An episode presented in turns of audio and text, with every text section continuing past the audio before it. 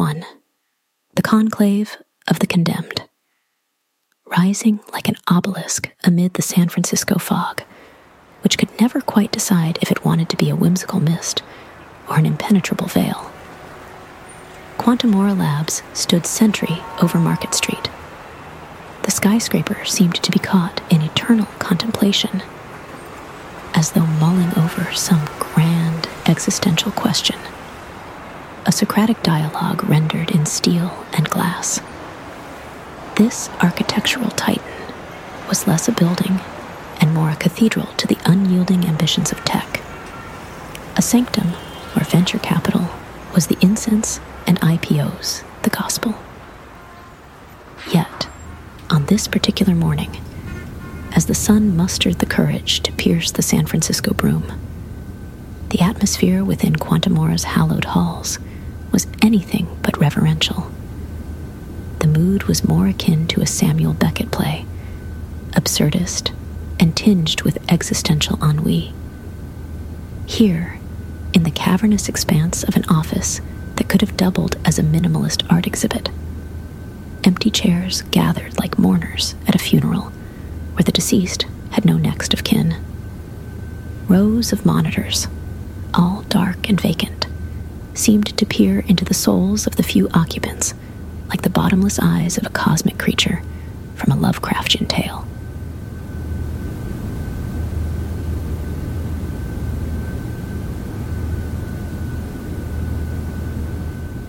In this sea of emptiness, Dorian found himself adrift, but oddly focused. He was a digital Da Vinci, a designer whose skill at the art of pixels and vectors was nothing short of alchemy. His workstation was his atelier, a place where each click and drag transformed digital clay into sculptures of graphic wonder. Dual monitors spread before him like a diptych of endless possibilities. One screen filled with vibrant color palettes, the other with intricate wireframes. His fingers danced on his trackpad with the grace of a ballet dancer and the precision of a surgeon each movement carefully choreographed to a silent rhythm. Only he could hear.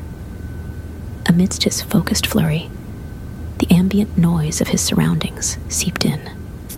Slack notifications popped up like annoying gnats, each one breaking his concentration and pulling him back into the corporeal world.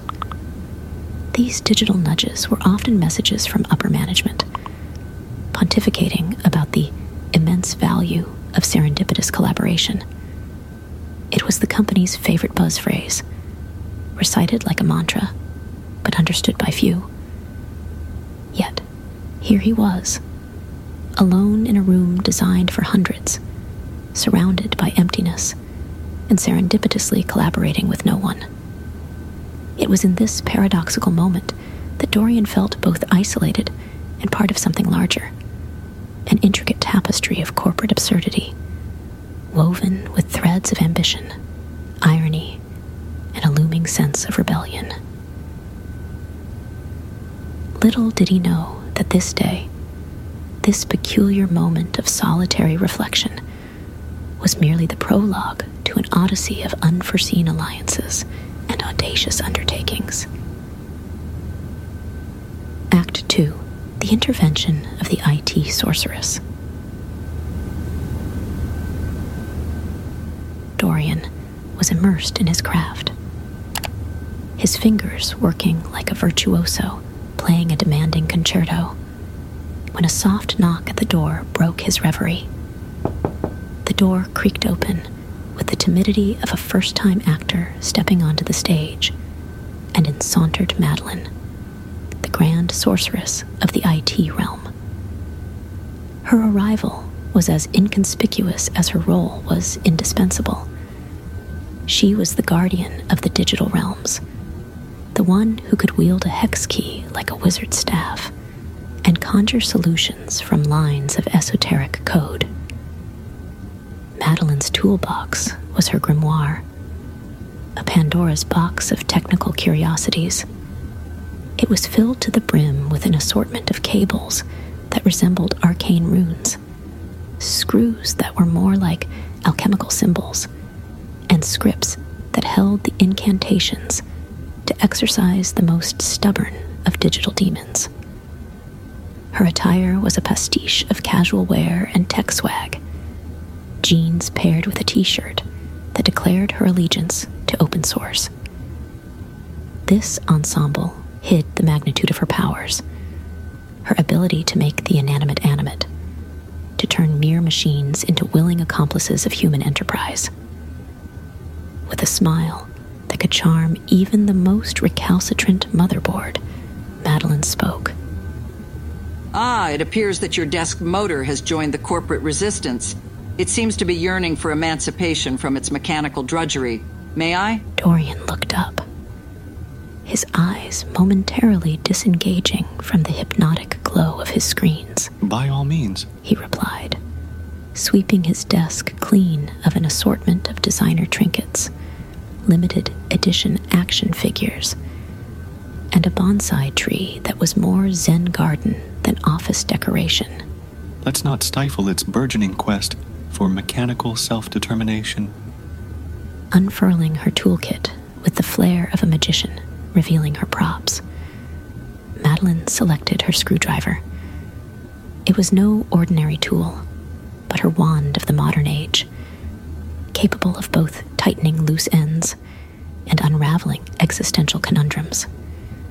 She knelt beside the rebellious desk peering into its mechanical innards as if trying to understand its soul. As Madeline commenced her ritual of repair, their conversation took an unexpected turn. It meandered from the banality of office life to the existential pitfalls of adulthood, each topic dissected with the kind of analytical vigor usually reserved for philosophical treatises.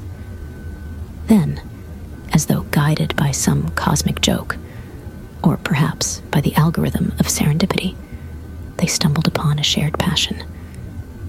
A passion so arcane and whimsical that it transcended the bounds of conventional hobbies. Potato portraiture. Yes, you read that right. This was the art of using the humble, earthy spud as a canvas upon which they sculpted likenesses of historical figures and modern icons. From Winston Churchill to Beyonce, each potato became a vessel for their artistic and somewhat absurd aspirations. In a world filled with high res screens and 3D printers, here was a pursuit that was as delightfully pointless as it was profoundly engaging. Both paused realizing that this newfound commonality was not just another line on their resumes of quirky interests, but a potential catalyst for something far more revolutionary. Little did they know that this serendipitous meeting, sparked by a rebellious desk motor and sealed by the mutual love of potato portraiture, was the first note in a symphony yet to be composed. Act 3 The Arrival of the Ghost Town's Guardian. No sooner had Madeline executed the final twist of her magical screwdriver, sealing the pact between human and machine, Then the atmosphere in the room changed. It was as though someone had flipped a switch in the very fabric of reality, sending ripples through the ether. And then, in a moment that would have made a lesser writer resort to cliches about apparitions, Leonard materialized. Leonard was the building's security patrol person, but that title scarcely did him justice. He was more like the guardian spirit of this deserted corporate cathedral, the Cerberus at the gates of this Hades of high rises. His job description may have read security but his essence was that of a multifaceted Renaissance man. Leonard was a janitor of the physical and metaphysical, sweeping away not just the detritus of daily operations, but also the existential cobwebs that cluttered the corners of Quantamora Labs. Yet, there was another layer to Leonard that few knew or even suspected. unbeknownst to his co workers, who barely acknowledged him as they rushed past him on their self important errands. Leonard was also a clandestine composer of electronic music. His badge, that laminated piece of bureaucratic mundanity, was in fact his talisman. A shield that protected him from the existential maelstrom that swirled through the hallways like a tempest seeking an outlet. Madeline looked up from her toolkit, her eyes meeting Leonard's as if recognizing a kindred spirit. Ah, Leonard, the lone guardian of this ghostly realm, she greeted, her voice laden with a reverence that one might reserve for a celestial apparition. Your appearance is as stark and mysterious as a Banksy mural suddenly materializing on a barren wall. What brings you to this corner of our corporate netherworld? Leonard smiled, a gesture so rare it was like spotting a shooting star on a cloudy night. I was making my usual rounds, he began, his voice tinged with a wistfulness that suggested far off lands and unspoken dreams. I heard voices and laughter, sounds so rarely heard in these catacombs of capitalism. It's as if I've stumbled upon a secret society. Dorian chuckled, his eyes twinkling with the same spark that lights up when a designer sees a blank canvas. Well, if this is a secret society, then our currency is absurdity, and our mission is still undefined. Madeline and Dorian exchanged glances, silently asking the unspoken question Could Leonard be the missing note in their unfolding symphony? A symphony that was slowly beginning to take shape, much like a sculptor's vision emerging from a block of untouched marble. It was a question that needed no answer. For sometimes, the most profound truths are those that go unspoken but are deeply felt.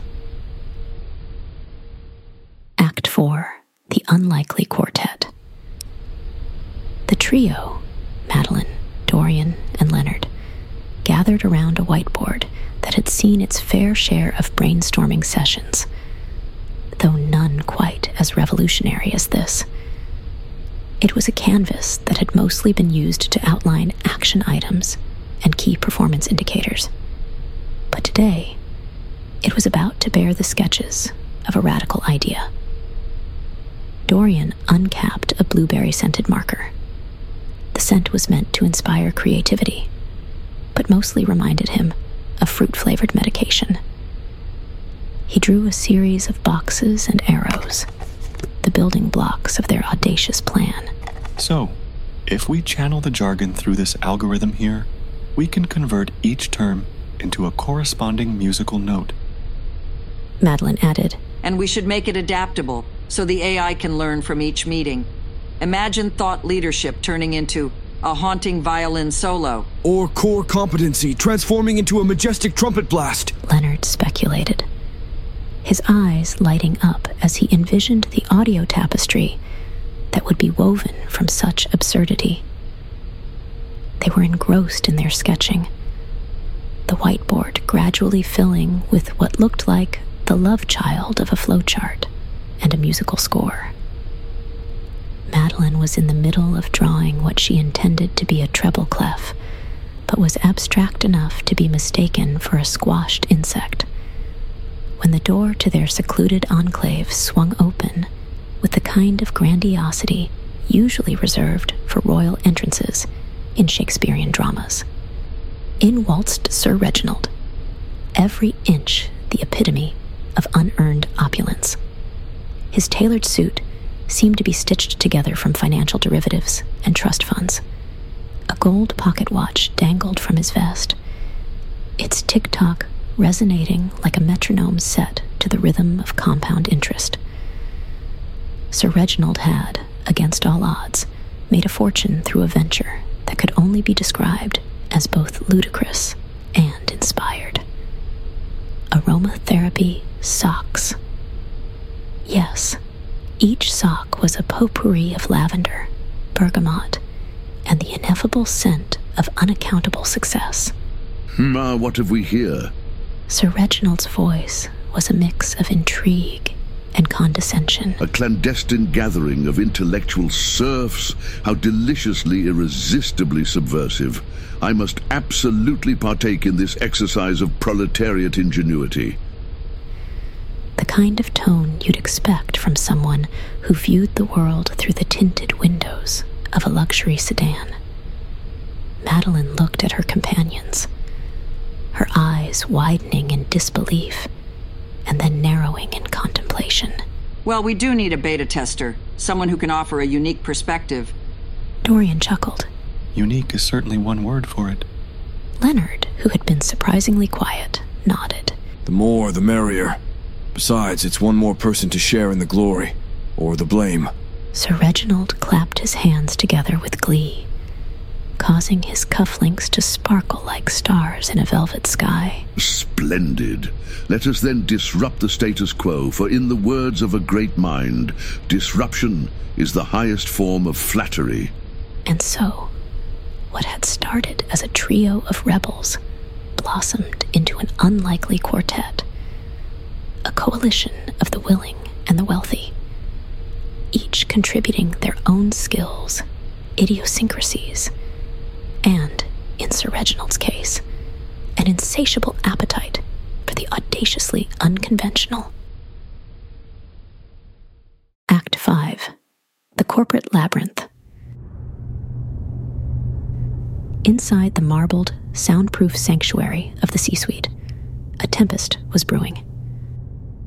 The room was an ostentatious display of luxury, filled with walnut desks, ergonomic leather chairs, and abstract art pieces that looked like they could either be worth millions or be the result of a toddler's unsupervised playtime with paints. This is absolutely outrageous, bellowed CEO Archibald Archie Monocle, his face flushed a shade that could best be described as venture capitalist crimson.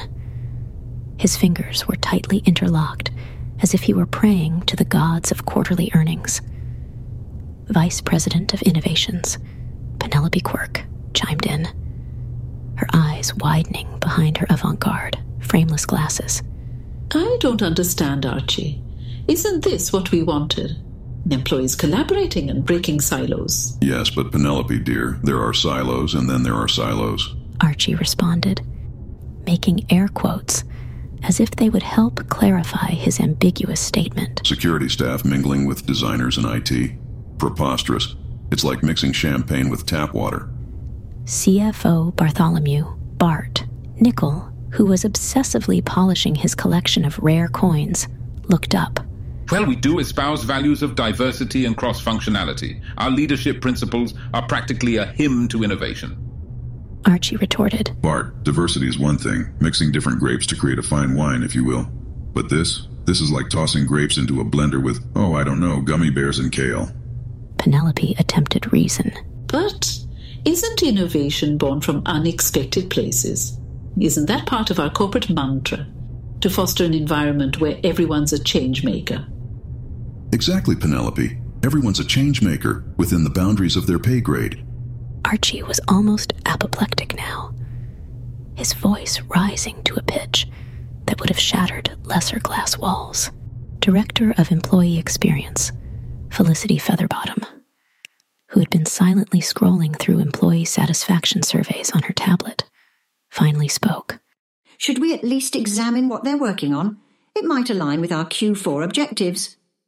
Archie paused, seemingly contemplating Felicity's suggestion before dismissing it with a wave of his hand. By the time we dissect this gross violation of corporate hierarchy, Q4 would be as irrelevant as last year's buzzwords. As the C suite engaged in this circuitous debate, a paradox of their own making, the clock ticked away. Each moment they squandered in obsequious deliberation was a gift to our unlikely quartet. A few more precious minutes to finalize their grand symphonic escape and to redefine the very notion of serendipitous collaboration while the overlords wrung their hands over the blurring of social and professional lines. Their vacillation only fueled the fire of rebellion, offering Dorian, Madeline, Leonard, and Sir Reginald the most scarce and valuable corporate resource of all time. Act 6 The Flight of the Unicorns. In the dimly lit workspace, where each LED screen served as a modern day torch, flickering against the walls adorned with motivational posters and sticky notes, Leonard's eyes narrowed. It was as though he had a sixth sense, an uncanny knack for detecting disruptions in the force. Or, in this case, the eerie blink of a red light on a hidden security camera. Friends, Leonard said, his voice tinged with urgency. The corporate Minotaur has sensed our presence in the labyrinth. Our little shindig is no longer a secret soiree, but an act of defiant audacity. We must act, and act swiftly. Madeline swiveled in her ergonomic chair, her eyes meeting Leonard's. If they're onto us, we don't have much time. We need to complete the project before they can shut us down. Dorian, who had been fine tuning an interface that would make even Da Vinci weep with joy, chimed in. We've got one shot at this, like a playwright on opening night when the critics are armed with poison pens. Sir Reginald, who had been amusing himself by reading stock market trends as if they were tarot cards, put down his phone. Ah, the thrill of the chase. More invigorating than a cup of organic, single origin hand pressed coffee harvested under a full moon. Time, that ever elusive trickster, became the most precious commodity, more valuable than the stock options that Quantamora Labs dangled like golden carrots before its workforce. The quartet went into a frenetic overdrive, each absorbed in tasks that defied their job descriptions, yet felt as natural as a fish, discovering it could also tap dance. Madeline's fingers danced over the keyboard, coding like a possessed wizard whose spellbook was written in Python rather than arcane runes. Algorithms materialized on her screen, digital tapestry that would soon transform verbal banalities into musical profundities. Dorian, with a stylus in hand and a digital canvas before him, scribbled sheet music like a frenzied composer on the eve of his magnum opus's debut. Each note was placed with surgical precision, as if he were stitching together a quilt made of melodies and harmonies. Leonard focused on weaving intricate security protocols, his skillful maneuvering akin to a cunning spy crafting an elaborate web of deception. Firewalls and encryptions became his labyrinthine maze, constructed to keep the corporate Minotaur at bay. And Sir Reginald. He assumed the role of the impresario, pacing back and forth, phone in hand, as if each step could hasten the algorithms and musical notes into existence. We're on the cusp of greatness, my dear compatriots, teetering on the edge like a trapeze artist over a pit of snapping crocodiles. Together, they were constructing their pièce de resistance. A grand symphonic explosion that would not only shake the very foundations of Quantamora Labs, but also serve as their audacious escape plan. A plan so daring, it would make Houdini's most sensational acts seem like mere parlor tricks. Act 7 The Symphony of Revolt. The moment had arrived, hanging in the air like the final pause of a conductor's baton before a symphony's first note. The quartet huddled around a single laptop, its screen displaying a countdown timer with seconds ticking away like droplets in an hourglass. Madeline took a deep breath and clicked the activate button, as if she were lighting the fuse on a firework of unfathomable design. As the clock hands met in a loving embrace at high noon, speakers concealed in the cold, impersonal walls of the skyscraper stirred to life. The ensuing sound was not a mere cacophony. It was an orchestrated rebellion, a well timed revolt that shattered the oppressive silence. The hallways of Quantamora Labs, those sterile arteries of commerce, became resonant chambers, carrying the symphony to every nook and cranny of the corporate edifice. Meeting rooms, those usually soporific chambers of endless chatter, were transformed into grand opera houses, each table becoming a stage, and each swivel chair an orchestra seat. Cubicles, those claustrophobic coffins of creativity, morphed into intimate concert halls, their boundaries dissolving in a swirl of melodious sound. The symphony itself was a marvel, an auditory tapestry woven from hollow corporate terms that had long lost their meaning. Leverage became a lilting flute. Synergy roared into a full bodied cello, and low hanging fruit plucked at the strings of a harp. Together, these disparate notes coalesced into a harmonious whole. A piece so stunning that it seemed to pull back a veil from reality, revealing a realm of unimaginable beauty. Employees paused, their hands hovering over keyboards and their eyes locking with each other in mutual bewilderment. Yet beneath the confusion lay a strange exhilaration, a collective realization that something extraordinary was happening. In the C suite, meanwhile, the situation was less than harmonious. The executive overlords found themselves adrift in a sea of sound, their authority eroded by each rising crescendo. Their attempts to issue commands were swallowed up, lost in a wave of sonorous splendor.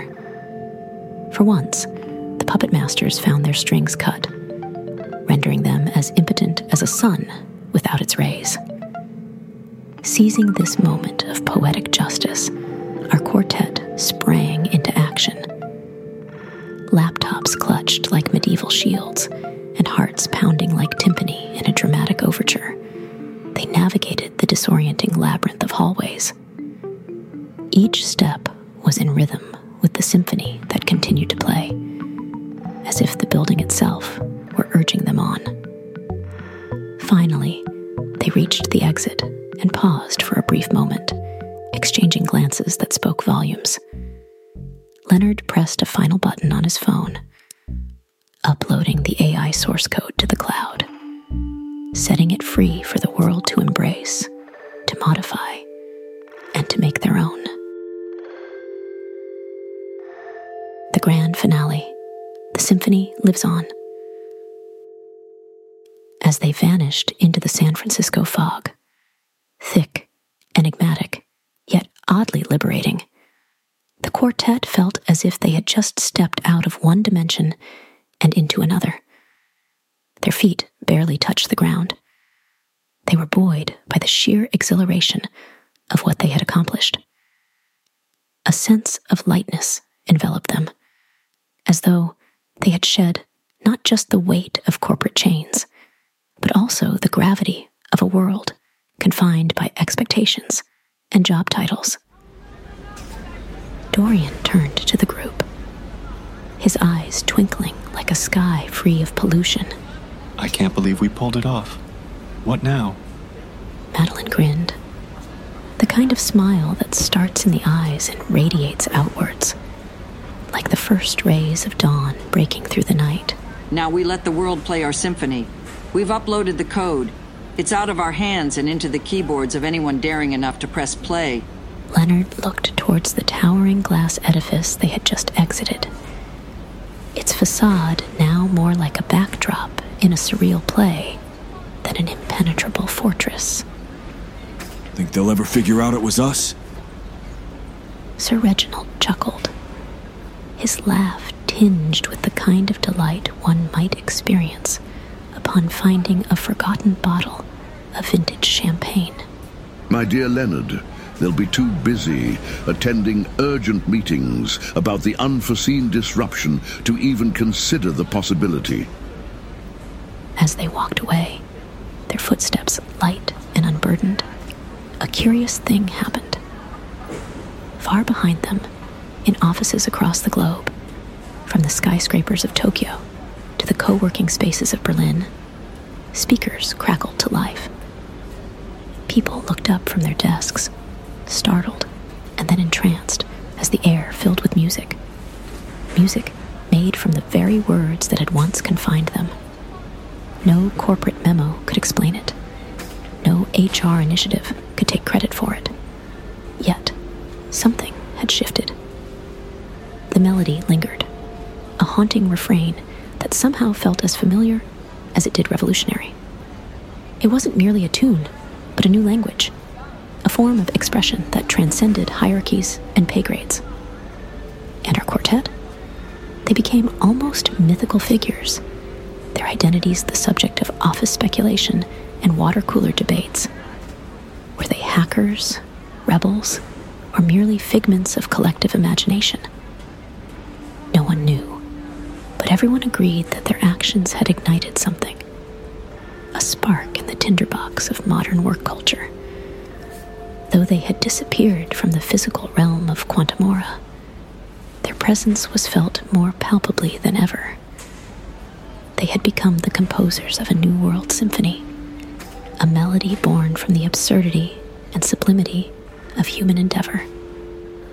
And in that symphony, each note rang with the promise of newfound freedom each chord resonated with the joy of unexpected alliance, and each crescendo soared with the boundless possibilities of a future yet unwritten.